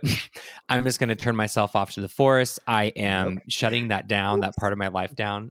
Luke did the Um, same and thing. then you see people like yeah yes yes and you can see people like reva and vader who decide to double down and like say no like i'm gonna keep like it's a it's a certain stubbornness and an emotional stubbornness and like a you know both people i think are refusing to process their trauma and Obi-Wan through the show is finally starting to process his trauma and Reva, I think is starting to process her trauma which is why I think she will get a redemption in the last episode um anyway so like we're getting like this I think just the way that sh- the show embodies trauma response is a really cool thing and it's very Mm. relatable so I think that was uh yeah just like one of my favorite parts of the show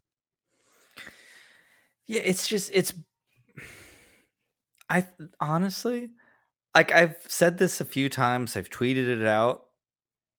Like even I'm going to be real honest here. I love the three of you. I love our Steam Queens.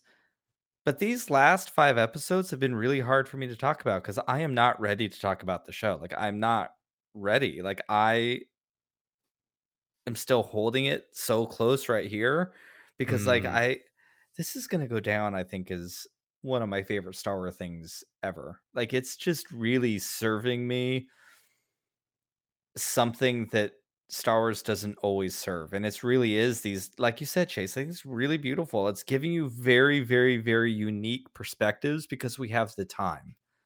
Like Mm, mhm. one of the things I love about Star Wars is that it doesn't give you the time because we bring our own things into it. And it really, as I've said many, many times, it invites us to play with it. And it's like, that's probably more than anything what gets me to come back to Star Wars more and more and more is that is that willingness to have a dialogue and to play and and how everyone has this is what my Star Wars is. And you know, that's where some of the problems come in because they get possessive of that Star Wars. But like I love to talk to people like all of us, what we do here. What is your Star Wars? This is my Star Wars, but what is yours? And have that conversation because I think it's a really powerful, powerful mm-hmm. thing, and I love it. But this show is almost doing the opposite. It's doing a lot of of expression and it's really kind of showing us what's going on. It's not it's telling us more than it's asking us and it, it and not telling, it's showing us more than it is asking us. And I think it's this show for me started off feeling so Star Wars and like very prequels and and the longer the show's going on, the more it's becoming its own thing. Like it's stepping away from being a shadow of something and really fleshing its own self out. And I'm really, really excited because I don't know Mhm. if you remember before Obi-Wan, one of the things that I was most excited about was to get away from Dave Filoni and Jon Favreau, who I love dearly, but I wanted to see what Lucasfilm's vision of Star Wars was, not just the two of them. And this is giving us Lucasfilm's version of Star Wars. And Emma said this beautifully the week last week or the week before about like some of these things, especially during season two of Mando with these cameos that kept popping in. We're really seeing how pe- bringing people in is really weaving the stories together and and this show's weaving together the PT and the OT in this really beautiful way and I think it's framing both of those things differently. And Mhm. it's I just I find this to be is. Yeah. possibly the most beautiful Star Wars we've ever had. It's so good. Yeah. Like I Yeah. really adore it. And I'm just like, I don't even know how to feel about it yet. If that makes sense, I know I love it, but I don't know what my relationship with Yeah. is it with it Yeah. And it's been hard talking about, it, I'm not gonna lie. Yeah. So I almost look at it like, okay, so we've already seen this before with like the Clone Wars and how it added so much more depth to the prequels and what was going on there, right? And not that we needed this necessarily for the OT or anything, a lot of it was already there, right? But it's nice though that we have gone back and we've gotten deeper into the story and it does add instead of taking anything away as some people might think of it you know having Mhm. happened right it's like now that we're almost near the end of this little window of time um it's absolutely informing so many other things like we're saying like in between the duel i see moments of return of the jedi there you know i see uh, all these other moments throughout like star wars in general that is in that duel and it's just like i feel like it's walking me through the saga in just one Oh. duel. It's so interesting, and it just Oh to me, God, it's like beautiful. I mean, it's like I said, I, I I love the pew pew pew. I love the the the quiet moments. I love the the interaction between characters. But if you have a good lightsaber fight and that actually informs so much other things along the way, or things that we've seen, it's like you're giving me everything all at once in this moment, right? And the fact that it's broken up over what is happening in the now at the time of the episode, it's like it, it- it's just there's so much going on there and i have to give it to the people that like wrote it. It's like you timed it all so well together and then how it all wraps up at the end you know? And we're right back to where we thought this was all going to go to begin with luke right? So i can only imagine what we're going to see in the next episode because it's the same writer again and they've really done a great job um getting us to the end and right we we may need more hankies next week we'll see so I love that you said that, Mark. Like, uh, honestly, I'm like all emotional over here. Like, oh I just, that's what I love about Star Wars. Like, it's so much fun. And yes, it's rad watching them duel and it's cool. But Jesus, like, there's so much underneath all of that stuff. And I love it so much. And it's like, that's why you can go back and watch it over and over and over because with new experiences that you have in your own life, you watch that same thing. And because it's so deep and because it's a story that really does invite you to play with it, it allows well hopefully not it doesn't seem like everyone lets themselves do this with star wars but if you allow it you have a different relationship with it all the time like i look at it differently than i did Mhm. as a kid it's not just Yep. a nostalgic trip there's something else there yeah then it looked different because i was a dad like i didn't under i understood star wars as a son but i never understood star wars as a father Mhm. and now i view it as a father and i have a harder time remembering as as a son because i'm a dad now and that's and it's reformed everything Mhm. and i love what alejandro and please stop looking at me like that by the way but i love what he says here. Obi-wan kenobi is doing for the pt and the ot what the clone wars did for the prequels like exactly. And the A sequel trilogy and the sequel trilogy. Did, there's yeah, also a lot of sequel trilogy representation in this show that i think what i love about this show so much is i feel like it's both it's both advancing just general plot and giving us more information while being a meditation on all three trilogies. Mhm. like it really really is and that's why when we go back and watch it we'll get so much more out of it and also i would say that this show would work better as a binge. I think that the pacing of it would work Uh-huh. better the plot would work better it would run smoother together if you were watching it episode to episode. So that's why when they start screening it as a movie in select cities and locations or whatever i will be going to do that. So yeah uh, i think it's think i think it's a really wonderful meditation on all of it. They they Yeah. said that they would that they are. Wait are you kidding me? No, no, literally already brian me and goose from triad we're going. Yes Okay. Also, um, I know that your studio, that the beautiful studio you're in now, is no longer a guest room. So I'm fine on your couch, but I'm fly myself to Chicago for a weekend. I, in- I invited I come, invited myself over. I hope that's okay. i would Um, love you know, i would love Ray I'm invited just saying, herself any into excuse to go back so to I'm gonna invite Chicago, right? Ray's hut. That's Any it. excuse to go back to that beautiful Oh. city I Yeah. can I ask you a question, Chase? Can I throw you on the spot? Please What love are- when you do this, I'm what not kidding. things? What are you? What sequel trilogy vibes are you getting from this? Like, where is it serving you sequel trilogy vibes? Or well, like the most sequel with Luke? Skywalker and Ben Kenobi. For me, it's the most Okay. is with Luke's arc in the Mm. sequel trilogy. Mm-hmm. So that's like the number one Mm. thing.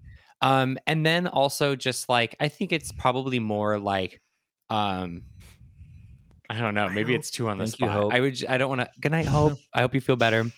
Um, yeah, I just say like the whole idea of like Jedi trauma, cutting self off to the force, that kind of stuff for me is like the Mm. most sequels energy. But I'm also trying to think of more because I feel like there's more just sort of like thematically there. I mean, if, as Yeah. we're talking about trauma, like Kylo Ren comes to mind. Like it really. Oh, also like we can't. I mean, his name is Ben, right? So like, there's Yeah. also like that Yep. everyone's been talking about, Yeah. um, and Leia which is Ben. great. So, but I will say, like, I think, oh, it's amazing. It's so amazing. And also, like, I mean, yeah, I won't go to that. But, anyways, I would say also just like with trauma, because Ben, I mean, Kylo Ren, loads, loads of trauma. And I think, I don't know. I don't know. I don't have anything like super obvious or like astute to say yet, but I, I'm wondering gonna- if I'm gonna back chase up on this though, real quickly. Yeah. if, if that's okay. Yeah, yeah, yeah. Uh, because thank you for reminding me. I hadn't thought about that, but I did when we were having a conversation with Alden the other day. But I didn't. I didn't get a chance to bring it up because we went on to other subjects. This episode alone has like echoes, even though it happens later, of the Last Jedi, of being on Crait. Um, you know, Absolutely, it's all there. energy. The weapons trying to break through. you know, uh, people trying to escape. It's all there, and also how Mm. Ben, having been ex- in exile, um, cutting himself off from the Force. There's echoes of like the Luke's journey there as well too. I mean, it's all there. So yes, very much so. It does. It does speak to each trilogy, and I I love that.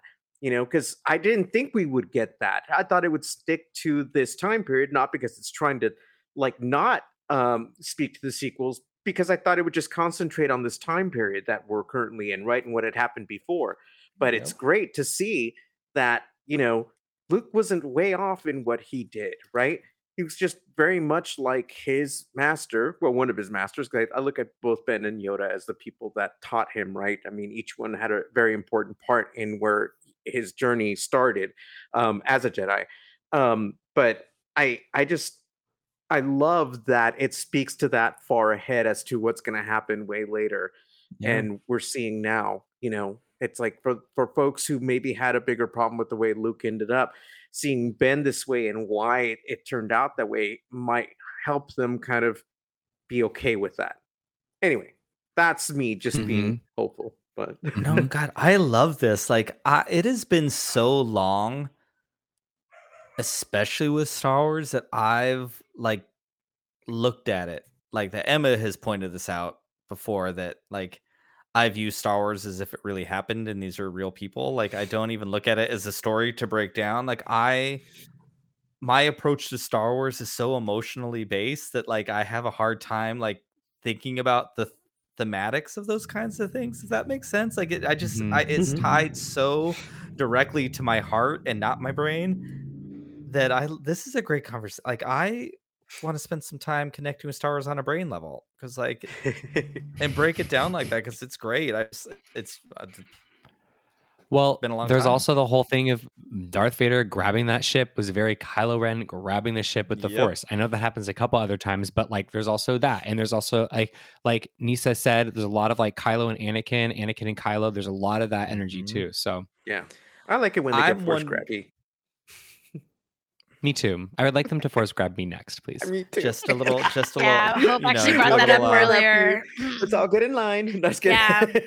Oh, I don't mind a line waiting. It's more exciting. Just another hit of a death sniff. oh There you and- go. jeez Ready? Next. there you go. Still open and ready. Um.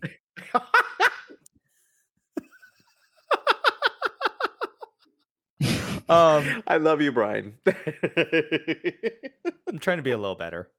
Don't know if it's working. It's Less Pride Month. graphic. We can be off Um, the pain if we want. But uh, Exactly. that's right. Actually, this is We my can month, act up. damn it. Um, Forced of hug. course Oh my god. Can you imagine? That's amazing. Can you imagine like I what do can. they call it? Like the airplane when you like Turbulence?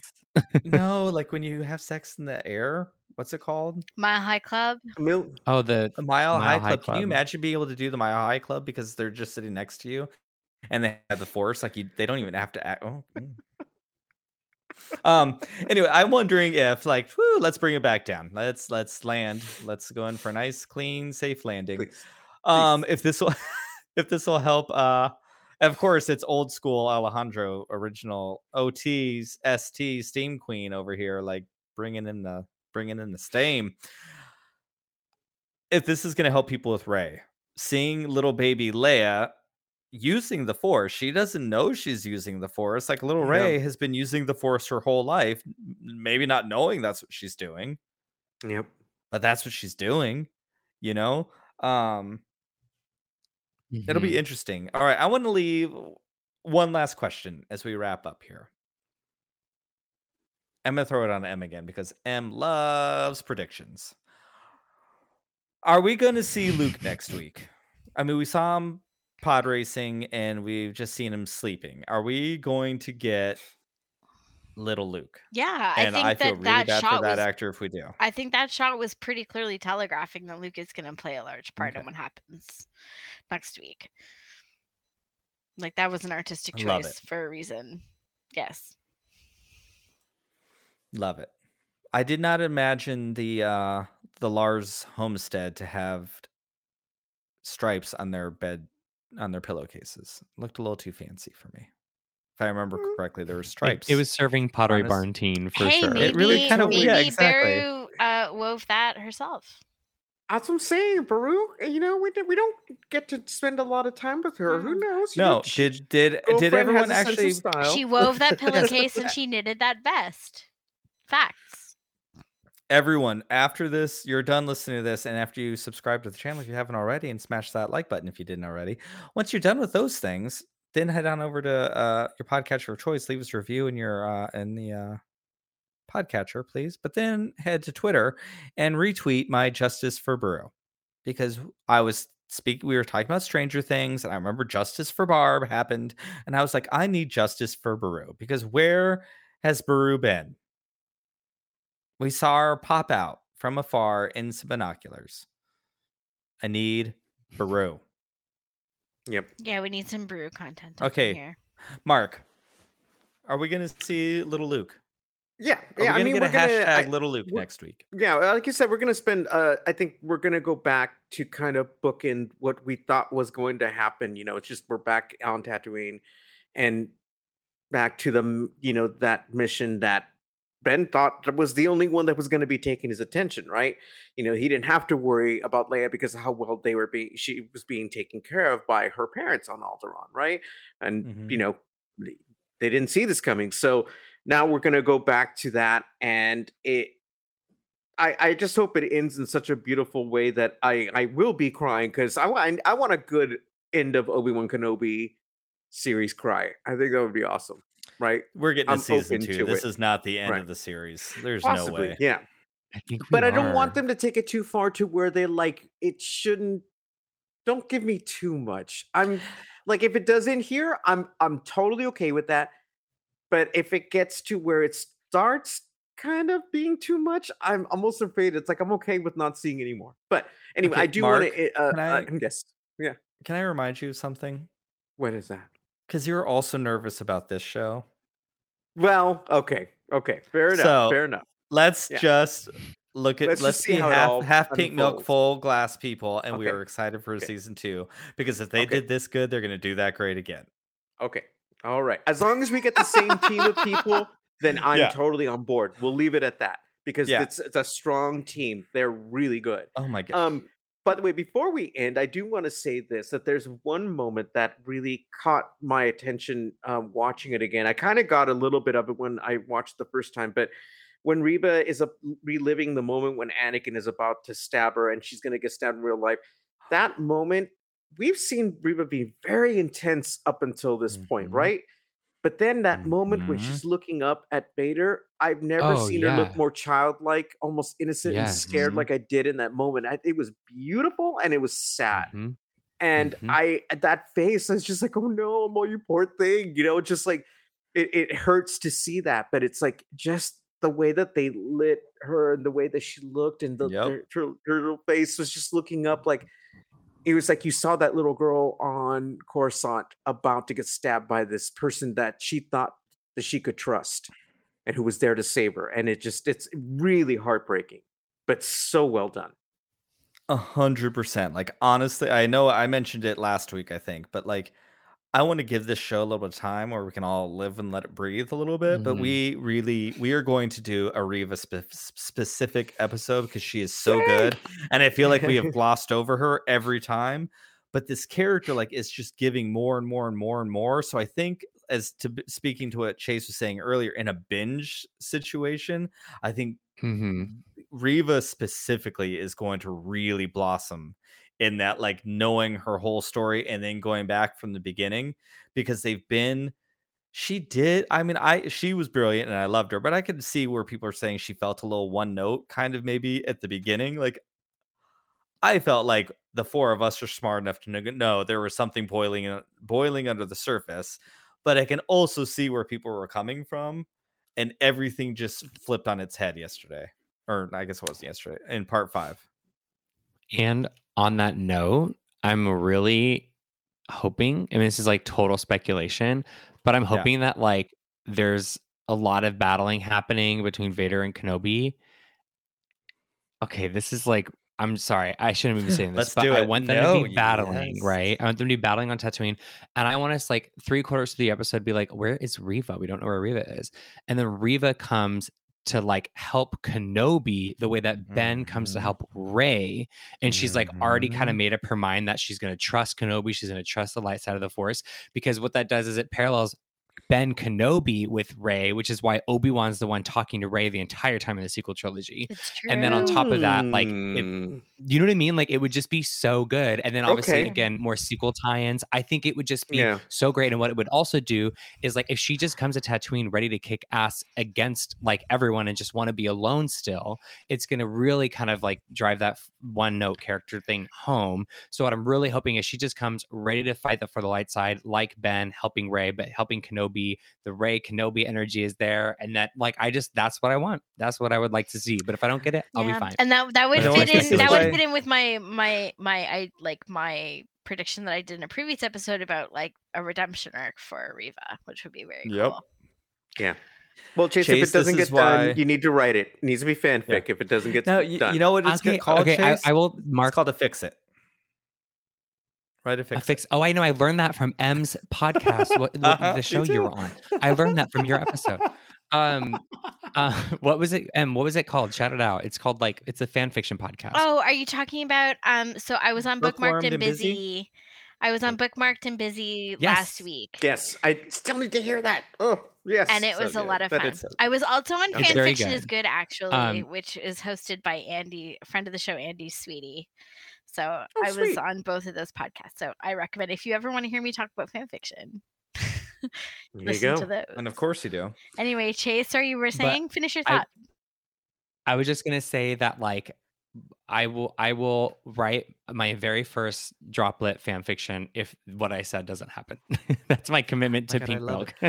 Okay. Um, and I'll two be your things. beta One, reader. Chase. Oh, love it, Chase. This is why you're the Rey to my Luke Skywalker because I literally was like the exact same thing. I'm like, she needs to not be around, and she's gonna come in. She's gonna, well, she's gonna crawl though because she looks so sexy crawling around on the ground. But She I don't think job of it. sh- I don't think she'll do it for Obi Wan because I don't think that girl's gonna like the Jedi. I don't think she's. I don't think she is gonna go down that road. I think she's gonna do it for Luke and Leia. Like she'll do it for the kids, and then to, that's like Oh. she like. That's my prediction. Because She'll she do it for couldn't them. I save the younglings at the temple, but she can Yep, save and so the she's save them. So she's gonna save them now. Okay. And- okay. and we'll get like what if we got a little like obi-wan's like ray ah, chase i don't know if you heard last week i tried doing a minnesota accent it wasn't working so now i'm going to try to do a british one. Oh, Reva, thank you thank you for that Reva. do you want to go to the pub and then reva's going to say British accent. i don't know reva's going to be like i didn't do it for you i did it for them and it's going to be like poetry he, she's going to use the same line he just used on her it's going to be great uh, that would be everything. right? And just so you all know, like because you're Steam Queens, I love you. You're listening now, and you're loyal Pink Milk listeners. Um, I'm gonna spoil this now. I hope I don't get in trouble.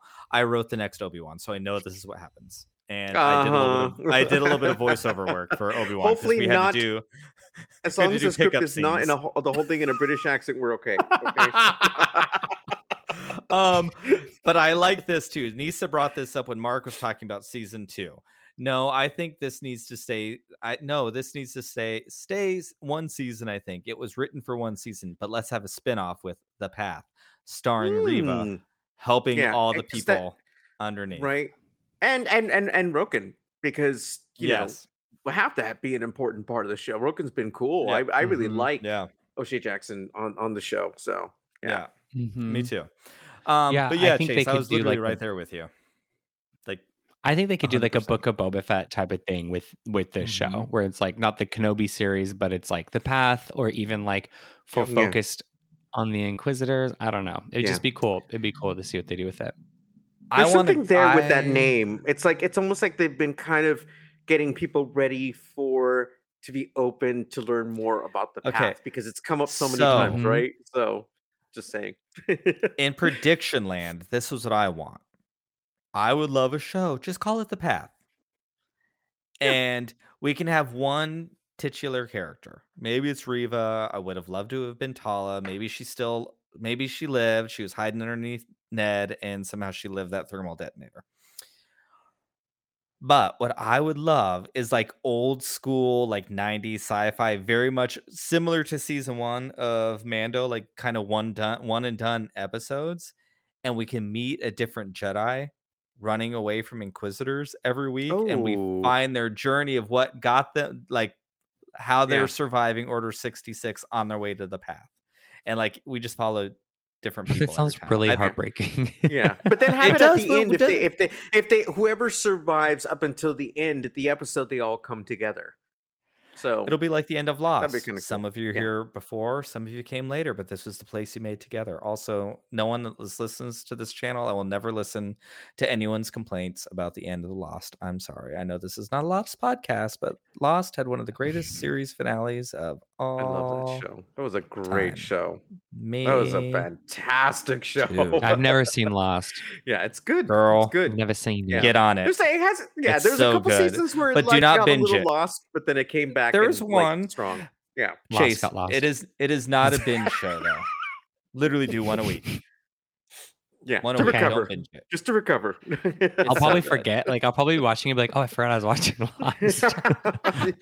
I will forever I maintain that. J.J. Abrams has done exactly one good thing in his entire life, and that was Frin- Fringe. Oh my god, I never got to is so finish it, but I really did Blake love that call show. you as soon as I can. yeah, that was a good show. It's Blake's favorite show. Oh my god, Really? seriously? It is so cool. good. Oh, Fringe It's is so what the X Files could have been if they had written everything ahead of time. Yeah. And had it all planned out. Yeah, yeah, yeah. I didn't love the end of Fringe. I would have loved the end of Fringe, I think, had they worked there, but it felt like I know, like I just it was missing it was missing a season before that, No, personally. full disagree.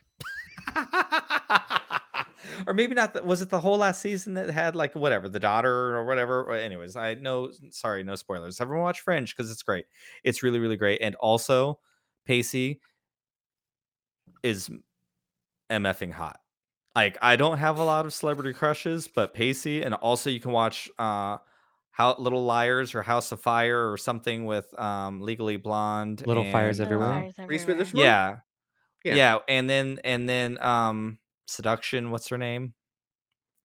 I don't know, the the lawyer show where she played like a lawyer. The other girl in that in Little Liars Everywhere, whatever it's called. Little Fire, whatever. Anyways, Pretty watch Little the Liars everywhere on fire. I, I, yeah, something.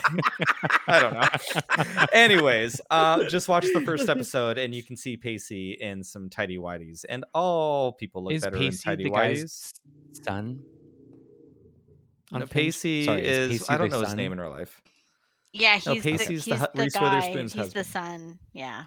Oh, Okay. in Fringe. Joshua Yes. Jackson. Yeah. Yeah, because I've Oh, only there you seen like the first Yeah. couple episodes Yeah. of Fringe. Okay. Okay. Yeah. You need to watch Yeah, the whole thing, Joshua Chase. It's Jackson. It's just Okay, been so is- long since I've seen it that like I don't remember the characters' names and stuff, which is so bad.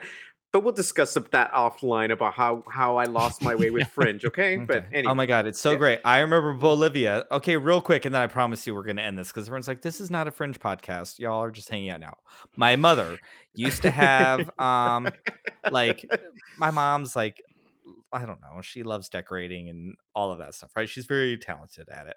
But she had what they called like um an old dress form. Is that what they're called? The seamstresses seamstresses Mhm. used to use, right? It's just a body. Oh, and it was really yeah. old one that she called Olivia was her name. And so Tom and I always Oh. called her Bolivia. And my mom was like, What what is this Bolivia? And I'm like, That's just her name. You'll understand it one day, mom, but that's Bolivia. Makes no sense to anyone else. And it's probably just funny between Tom and I. But there you go. Thank you, Benji. Scandal. that was the show I was Ah, looking there for. you go. Whatever Is that- her name that- is. Scandal. Yeah, Oh, yeah, that was actually. I remember I've seen episodes of Scandal. That was pretty good. Kerry Lived up to Washington, its right? name. Yes, Kerry we go, Washington. That's name, right. yes. She's the one who was in Yeah, Little Fires yeah. Everywhere and um and uh, Scandal. Yes. Very nice. Tom loves Thank you. Scandal. I never saw that show. Oh no. All right, everyone. Thank you, thank you, thank you. This is so much fun. Remember, next week will be a lot less chaotic. I will not be here. I'll be at Disneyland or the beach or somewhere, and maybe I'll phone in, possibly, maybe. Um, if these three actually pick up. If they don't pick up, Yeah, yeah, we just don't let you in. intend- they'll- y- We'll everyone all- listening now will know. That I don't know her. No, just kidding. Yeah. Mute. what? How do you silence it? Whatever. No notification. They'll turn their notifications off. The- everything. yes, the okay. do not disturb. there you go. Exactly. Silly. It'll like I'll yeah. Bunch of inquisitors just trying to undermine me. That's what's going on over here. That's what's going on. Okay, Emma, That's where can people find you? I'm sorry. We're we're losing it. We're losing it. You can away. find me on Twitter at Huttsleia.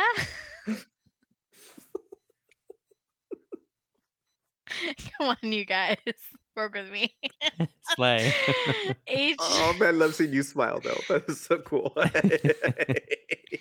um H U T T S L E I A. It's pronounced Hetzlayer. Ship who you want. All ships are valid, especially Mace Dinko. Windu and that window. Mace Window. Mace window. Yes. Oh, I'd ship it. Okay, no, why not? I would. I wouldn't mind if they. Uh, yeah. Okay. And tune in until next the week because relationship the ship that I've chosen for next week is shocking. Will shock you all. I think that's a Palpatine tease. Oh, Um, well done. I don't make puns. puns No, I was funny. wrong. yeah. Um, Leave the dad jokes to me and you, Brian. Sno- Snopel? yeah, but your jokes are good. Mine are not good. Speaking of good, where can people find you, Mark? You can find me on uh, Twitter and Instagram at I am El Diablito. And if you have some time, please check out the Two Songs, One Couple podcast that uh, my partner David and I were just on for their first part of their Pride special oh my with our friends Peter and Sam. And we had a great time. There's some great uh, music that gets brought up. And like I said, the first part is out now. So check that out if you get a chance. Oh my God, I love it. And when when you're done with that, you might have to dig a little bit because it came out about 10 years ago and we know the internet things are hard to find on the internet after 10 years, but you can Mhm. also see Mark and David on Two Boys in a Cup. Uh Yes, exactly. I didn't want to bring that up. You know, like, the- it's probably like only 240p, so it's really grainy video, unfortunately. But you know what? If you get like the right like video player, it might like upgrade it and you look a little better. Yeah, Maybe just sh- just wear- make the window smaller so that it looks a little better. But mm-hmm. otherwise, I think it'll be watch it without glasses. It does what it Take needs contacts still. out. Yeah. Chase, where can people find you? You can find me. You can find me on Twitter at underscore that gay Jedi. I also make YouTube videos. Allegedly, I'm coming back after a after a month break, um, and I'm very excited. So yeah, YouTube that gay Jedi. Um, and you can find me on the Fear Queers podcast where we talk about horror shows and some Marvel content too, light Marvel content. Yeah. Mhm. And sometimes Chase toots on air. Um, Okay. One time. that was the best. I That was the first episode I ever listened to, by the way. Oh, I'm glad. was I'm glad. dying. I was dying. I was like, oh my god, this is amazing. Oh, I never laughed so hard. That was so funny. that was awesome. you weren't as dead as the air in that room that day. Oh,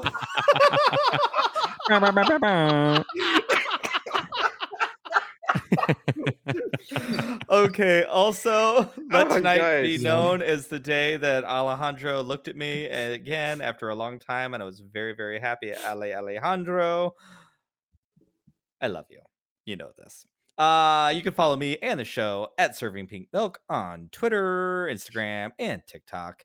And uh, everyone, I will miss you next week. Love you all. I cannot wait to uh, watch the season finale of this fantastic, fantastic show. yes. Don't forget to smash that like button while you're here. Subscribe to the channel if you haven't already. And honestly, Steam Queens, you're the most loyal listeners that we have. I really, it, we have a few more weeks of Pride. I would love to get a hundred reviews on Apple Podcasts. So even if you don't listen to us on Apple Podcasts, please leave us a written review on Apple Podcasts and get us to 100 and share it with your friends. Ask your friend, ask two people. Say, hey, I know you've never heard Pink Milk, but it's great. Get us there. It'd be great. I'd appreciate it. And uh, until next week, everyone, thank you, thank you, thank you. And drink up. Drink up.